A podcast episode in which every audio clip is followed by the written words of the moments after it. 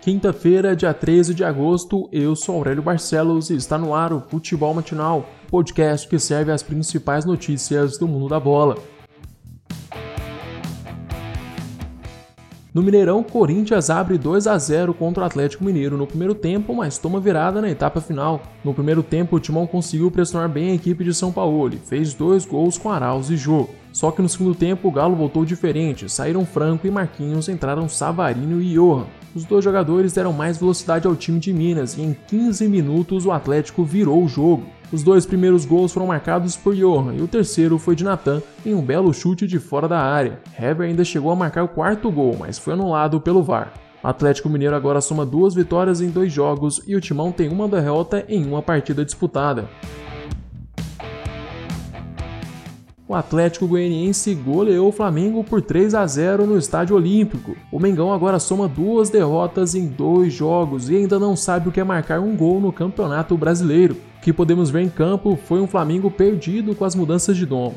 O novo treinador do Mengão escalou um time diferente do que o torcedor rubro-negro está acostumado. Ele tirou a Rascaeta e colocou o Vitinho e ainda improvisou o Rodrigo Caio na lateral direita. Fora as mudanças de jogadores, o time do Flamengo estava nitidamente mais espaçado em campo, o que deixou a defesa do Mengão muito vulnerável para o rápido ataque do Atlético. O destaque do Dragão foi o meia Gustavo Ferrares, que marcou um belo gol de fora da área e ainda deu uma assistência. Em Salvador, o Bahia venceu o Curitiba por 1 a 0 com um belo gol de cavadinha de Rodriguinho. O Bragantino ainda não sabe o que é vencer no retorno à Série A do Brasileirão. Desta vez, o time de Felipe Conceição empatou em casa por 1 a 1 contra o Botafogo. O Atlético Paranaense, ao contrário, segue 100% na competição. Segunda vítima do furacão no Brasileirão foi o Goiás, na Arena da Baixada. Os comandados de Dorival Júnior venceram o time goiano por 2 a 1 com gols de Vitinho e Carlos Eduardo. No Castelão, o Ceará empatou com o time reserva do Grêmio por 1 a 1. Palmeiras de Vanderlei Luxemburgo visitou o Fluminense e empatou também por 1 a 1. Hoje jogam São Paulo e Fortaleza no Morumbi às 7h15 da noite. Um pouco mais tarde, às 7h30, o Santos vai ao Beira Rio encarar o Internacional.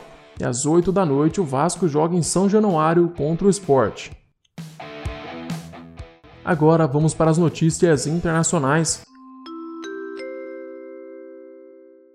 PSG vira nos acréscimos e vai à semifinal da Champions League. Apesar de uma boa partida de Neymar, eleito o melhor jogador do duelo, o craque brasileiro perdeu duas oportunidades claras de gol.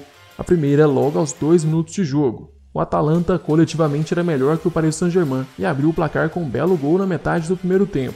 Além de chegar muito bem à frente, o time italiano conseguiu isolar o Neymar por boa parte do jogo, até que veio o segundo tempo e tudo mudou. No PSG, Mbappé entrou e incendiou o duelo. Do outro lado, o Atalanta perdeu sua camisa 10 e referência no meio de campo, Papu Gomes. Com o craque francês, o PSG ficou com um time mais agressivo e Neymar finalmente tinha com quem jogar. Aos 45 minutos do segundo tempo, Marquinhos empatou para o PSG após passe de Neymar. Três minutos depois, Mbappé entrou sozinho na área do Atalanta e tocou para Chupo virar o jogo. O adversário do PSG na semifinal vai ser o vencedor do duelo de hoje entre Red Bull Leipzig e Atlético de Madrid. A partida tem início às 4 horas da tarde.